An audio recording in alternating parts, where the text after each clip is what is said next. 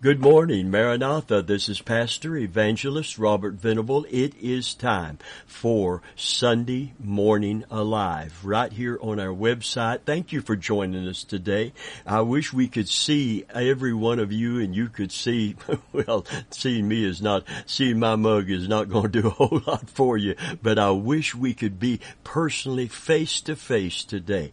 But I pray that through the Holy Spirit we can be gathered around the Word of God God together today as we open our hearts, open our minds, open our ears to hear what the Spirit is saying to the church. Now all of God's Word is God breathed. The Holy Spirit is, is within the Word of God. And I pray today as we study from the Word of God and preach from the Word of God, amen, and teach from the Word of God, that we will come away from this time we spend together with a better understanding of what it means to be saved and what it means to be ready for the coming of the Lord and what it means to escape the wrath to come. In fact, that is the title of our sermon today. Flee, flee the wrath to come. Flee the wrath to come. If if if if you are saved today, uh, then you have run from the wrath to come, and you've run to Jesus Christ. You know, at the end of our broadcast, many times when I make an invitation, I tell people don't run from God. Run to God that you might be saved and that you might be safe. And it's not just what you're saved to. We don't just present heaven uh, sweet. We present hell hot. And I'm not saying that with some kind of tongue in cheek, uh, saying that to be, you know, facetious. I'm saying that because there's only two places that man will spend eternity, and there's there's no middle place. There's no no uh, place where we can escape the reality of judgment to come. A friend of mine, I'm so glad today that I am saved. Not just because of the beauty and the glory of heaven, but because of the absolute reality of hell. And that is a message you don't hear much anymore because that's regulated to the old time fire and brimstone. By the way, fire and brimstone wasn't coined by some preacher uh, that that wanted to try to scare people into heaven. Jesus talked about the sounds that emanate from hell and, and what is causing this terrible agony and suffering. And he's talked about weeping and wailing and gnashing of teeth. He talked about fire and brimstone, a lake of molten rock uh, that is burning and boiling, and people crying out. Friend of mine, this this is not pleasant to even talk about. Uh, listen, but we're in such an earth-bound church age where people knowing that Christ is coming soon will at least being made aware if you read the Bible, if you listen to any of the prophecies from the scripture, knowing that Jesus is coming soon, knowing that this world is not our home. Remember what the scripture taught us in the New Testament? Amen. I beseech you, brethren, as pilgrims and strangers. Abstain from fleshly lusts that war against the soul. If we don't see ourselves as, as aliens, if we don't see ourselves as in the world but not of the world, then we're in danger of becoming uh, sucked into the world, literally pressed into the world's mold. And today I want to talk to you about fleeing the wrath to come. If you don't know Jesus, please stay tuned. This is an important message because what I'm going to teach today and preach from the Word of God, if you're not a Christian, deep deep in your heart, this will not surprise you. There are a lot of Christians that have come away from this truth, but I believe every unbeliever knows in their heart that there is a heaven to gain and there most certainly is a hell to shun today. So please stay tuned. God wants you in heaven. He sent His Son and Jesus died on the cross so it, you could be sure that that's where you will spend eternity. Hallelujah. So let's flee the wrath to come. Let's run from the judgment that is coming and let's run to Jesus Christ as our Savior. Hallelujah. Amen. Listen to what the scripture says in Romans 3 and verse, oh wait, wait, let's back up. Before we get to that, let's read Matthew uh, chapter uh, 3 and verses 5 through 8. John the Baptist is preaching and listen to what he said. Then went out to him Jerusalem and all Judea and all the region round about Jordan, and were baptized of him in Jordan, confessing their sins. But when he saw many of the Pharisees and Sadducees come to his baptism, he said unto them, O generation of vipers, who hath warned you to flee from the wrath to come? Bring forth therefore fruit that is meet or suitable for re- repentance. Who hath warned you to flee the wrath to come? Is there any wrath coming? Is there a judgment coming? Is there a heaven to gain? Is there a hell to shun? Listen to what Romans 3:25 says, speaking of what God has done through Christ in our behalf. Speaking of Jesus, the apostle Paul writes, whom God hath set forth to be a propitiation through faith, which in his blood to declare his righteousness for the remission of sins that are past through the forbearance of God. Jesus shed his blood according to this scripture to appease God's anger. That's what propitiation means. It's a word you don't hear much about today because we don't see God as angry with our sin. Amen. He, he loves the sinner, but he hates the sin. He can't be holy and not hate the sin. And he can't take us to heaven and allow that sin to remain associated with us. So he's had to do something so radical in order to save us from our sin and from Satan and from ourself. Amen. He sent His only begotten Son to take our place on the cross. But we have to, He supplied the Lamb, but we have to apply that blood. He supplied the sinless blood of His own Son that we might be saved. But you and I must apply the blood by receiving Christ as our Savior as we repent of our sin and confess them. Listen, Jesus shed his blood to appease God's anger. Paul spoke of Jesus as the one who would turn aside his wrath. At the heart of propitiation, that's exactly what it means. To propitiate is to turn aside or to appease or to pacify someone's wrath. And wrath as it relates to God is God's justifiable anger. Some consider the image of propitiation to be more pagan than Christian. They don't want to believe in an angry God.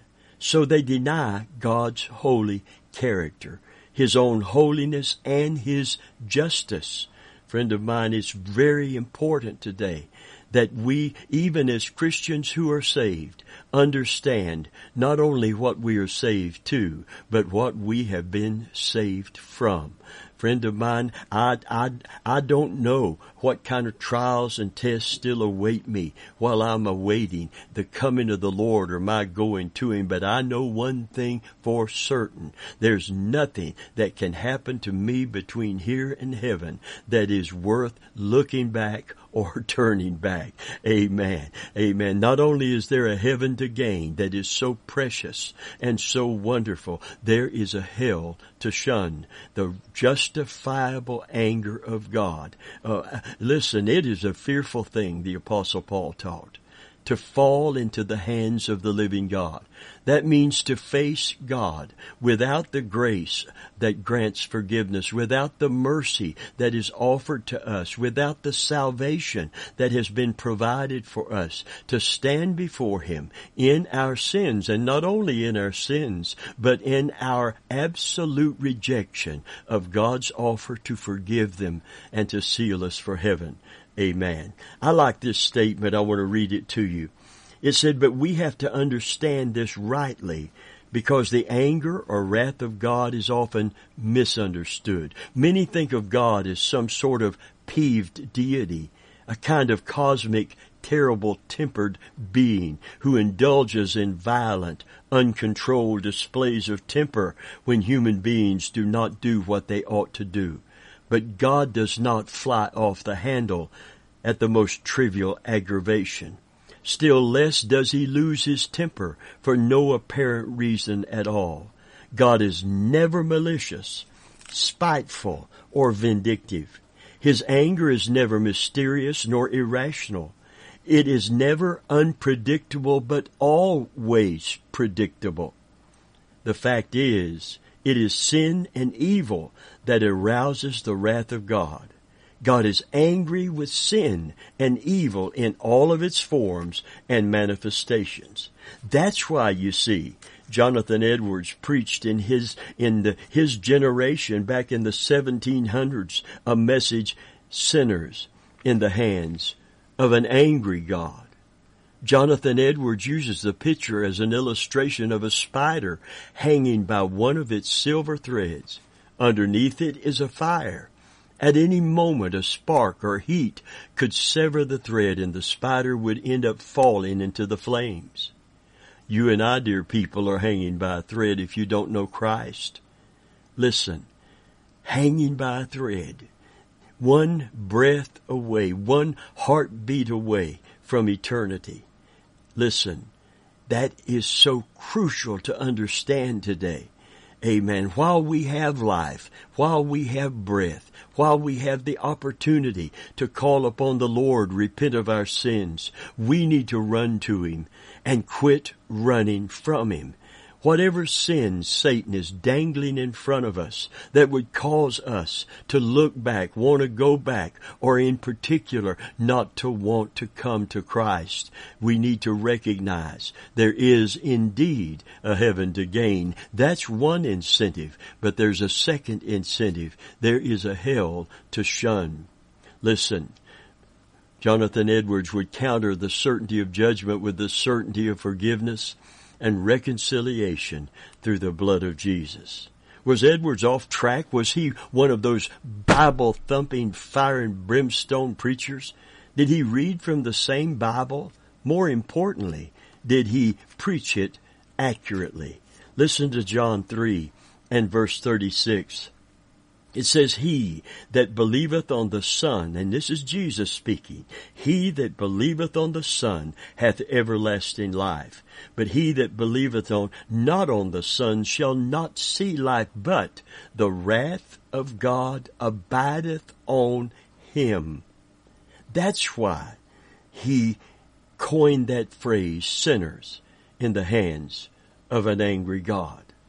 Romans 1 verse 18 said, For the wrath of God is revealed from heaven against all ungodliness and unrighteousness of men who hold the truth in unrighteousness. For the wrath of God is revealed from heaven.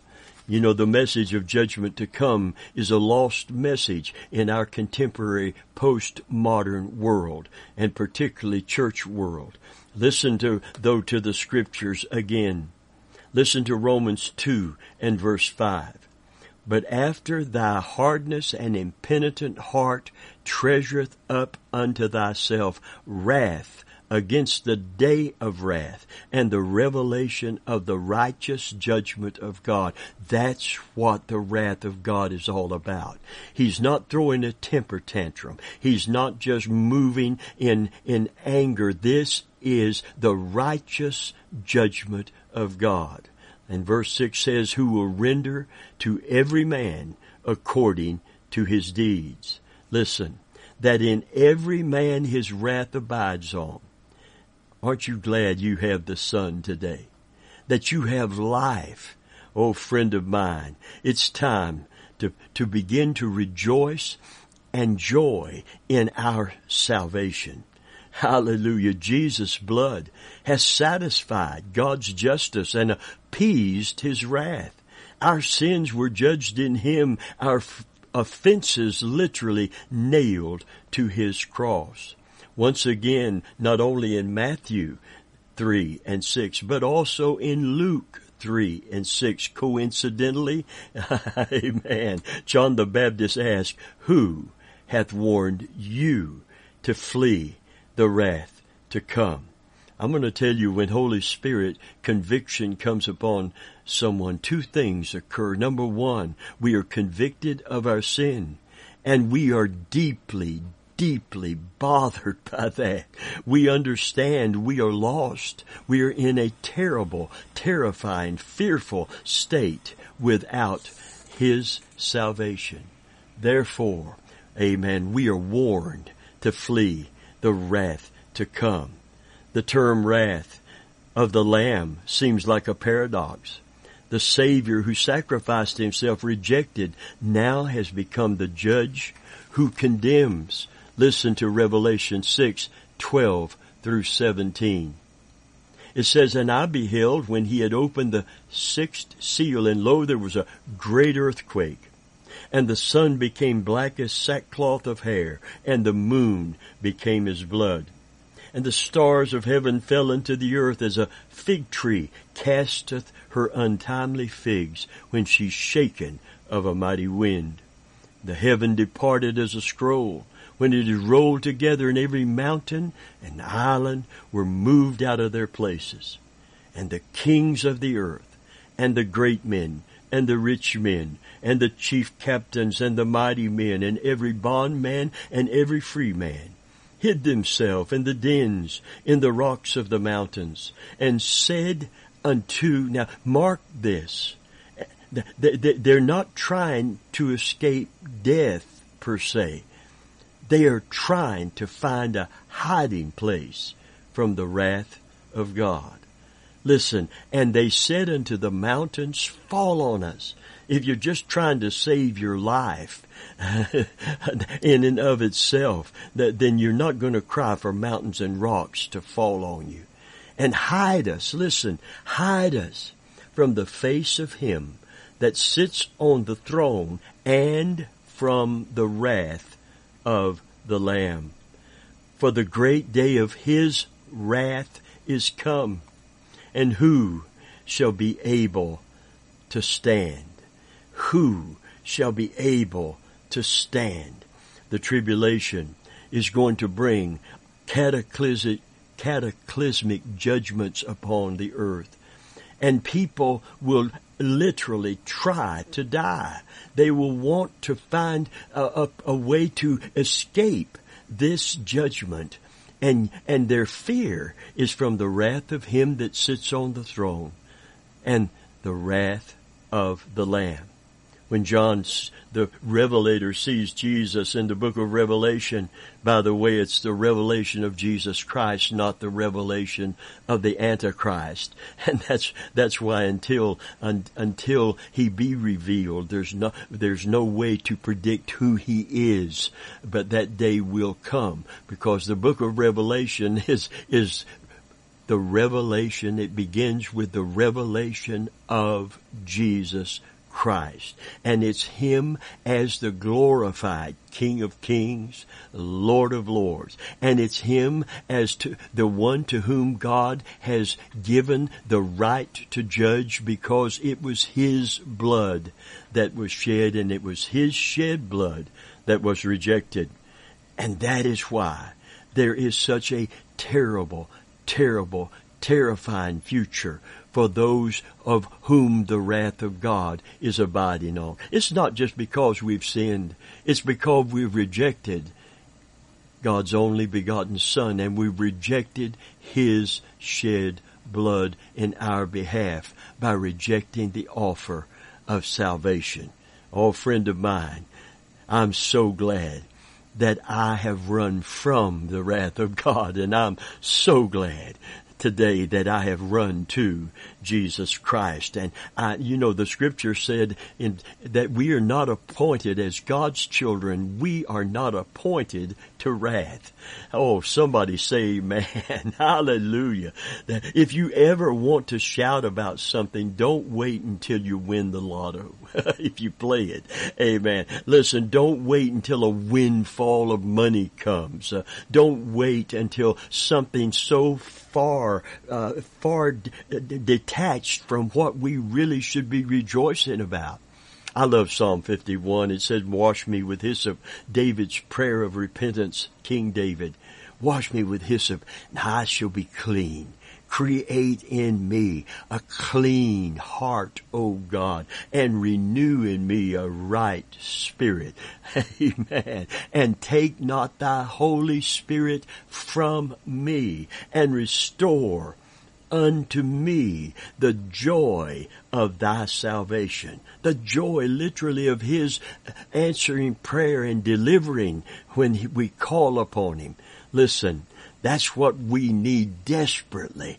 Amen. As part of the revival God wants to send to His church and His people, you need to get up in the morning, no matter what else has uh, transpired, what else is going on, what trial, what test, what kind of situation that may be negative in, in this faulty body, in this fallen world. Rejoice hallelujah, that you are not appointed to wrath, but to obtain salvation. And let God restore unto you and I the joy of our salvation. Praise God. Amen. Paul wrote to the church at Thessalonica about this wrath to come. Listen to it, 2 Thessalonians 1, 7 through 9.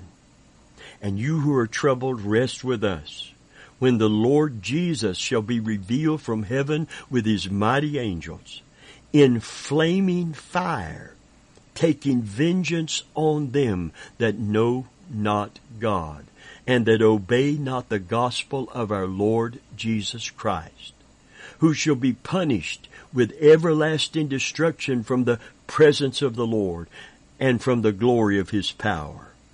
O oh, friend of mine, O oh, dear friend of mine.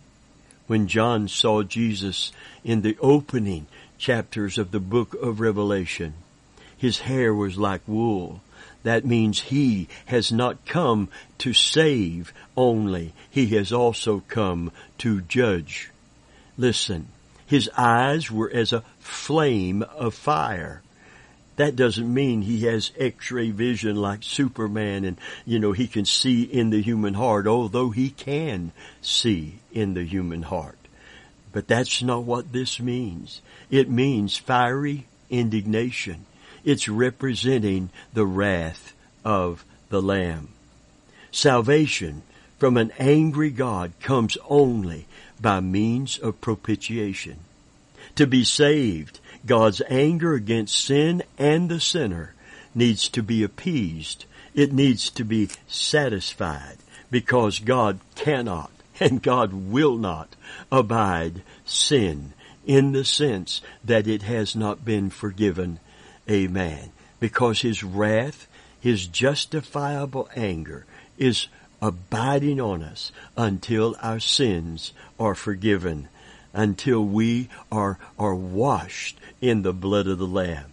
Jesus' blood shed for us on the cross atoned for our sin, appeased God's wrath. That's what atonement is all about.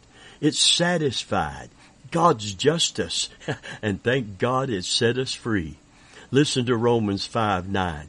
It says, much more then, being now justified by his blood, we shall be saved from wrath through him. Praise God. Friend of mine, I don't have faith in my own righteousness, but I have faith in Christ's blood.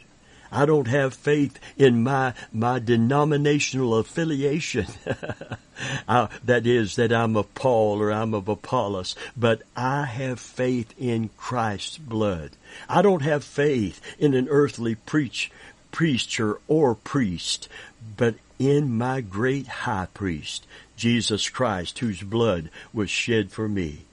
Because Christ's blood justifies us, we will be saved from the wrath to come. i have told this very true illustration before. In the marketplace of Rotterdam, Holland, stood for many years an old corner house known as the House of a Thousand Terrors. In the 16th century, King Philip II of Spain ruled Holland. The city of Rotterdam revolted against his tyrannical rule. King Philip said, I'm not going to put up with that, and he sent the Duke of Alba with a vast army to go and reconquer Rotterdam, Holland.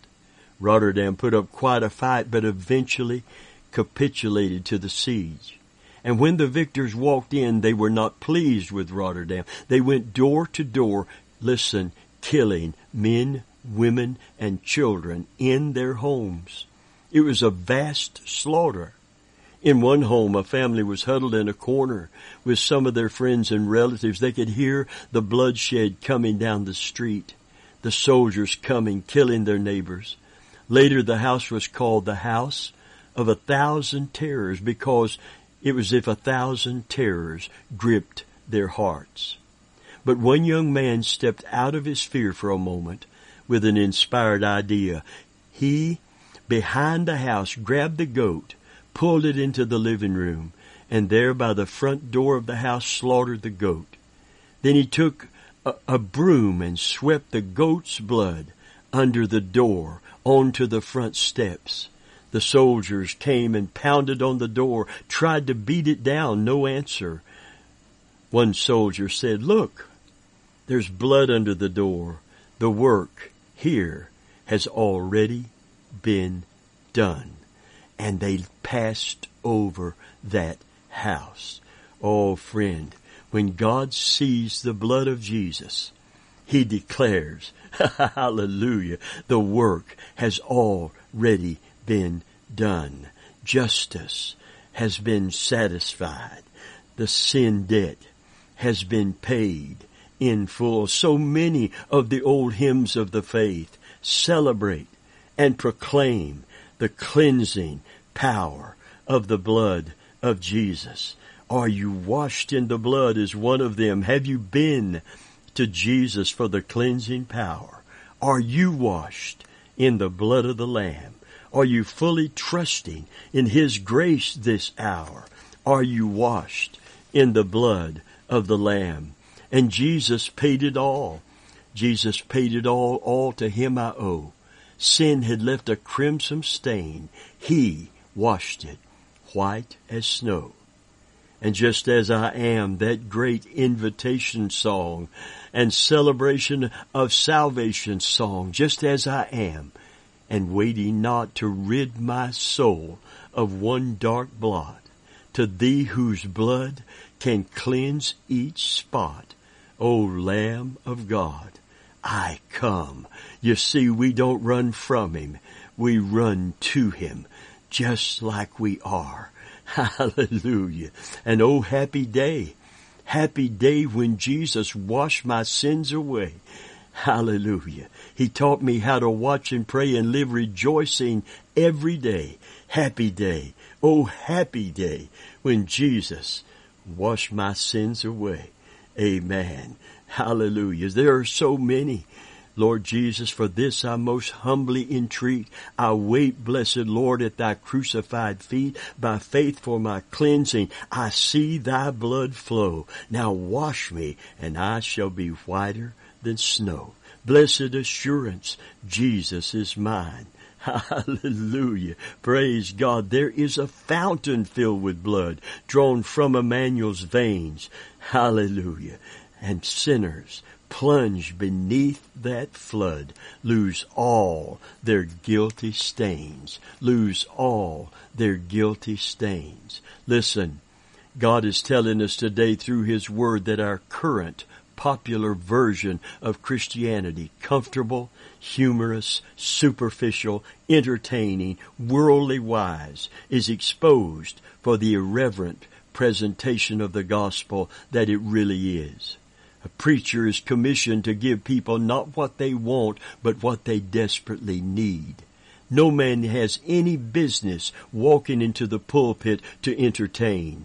He is there to present Calvary in all its fullness of hope and glory. Amen. It is said that Gandhi once asked some Christian missionaries to sing him a song. They asked which song he would like to hear. He answered the one that expresses all that is deepest in their faith. After briefly consulting one another, they sang, When I survey the wondrous cross on which the Prince of Glory died, my richest gain I count but loss and pour contempt on all my pride. Today, today God is speaking to someone distinctly and directly. He's speaking to all of us, but He's speaking to someone today in a very personal and precise way. And He's calling you to flee the wrath to come. He loves you. He doesn't want to judge you. He wants to save you. But if you walk away from the shed blood of Jesus, from the sacrifice of the Lamb, there's nothing left for God to do but to judge you. But He's beseeching you today. He's calling you today to run to Him just as you are without one plea but Jesus' blood was shed for me, O Lamb of God. I come. I come. Run to God today. Flee the wrath to come. You don't have to be lost. He doesn't want you lost. So run to Him. And Christian, today, begin to rejoice that you are saved. You're not appointed to wrath but to obtain salvation. You don't have to fear the judgment to come. Oh, Christian, begin to sing those songs of Zion again. Get your harp off the willow tree. Amen. Put it in, put it, tune it up and turn it on. And when you get to church Sunday, you be the one that sings the loudest with the twinkle in your eye. Not because you're not going through trials and tests and all kinds of trouble, but because you have been saved and you are saved from the wrath to come. And let God restore unto you the joy of His salvation in Jesus' name.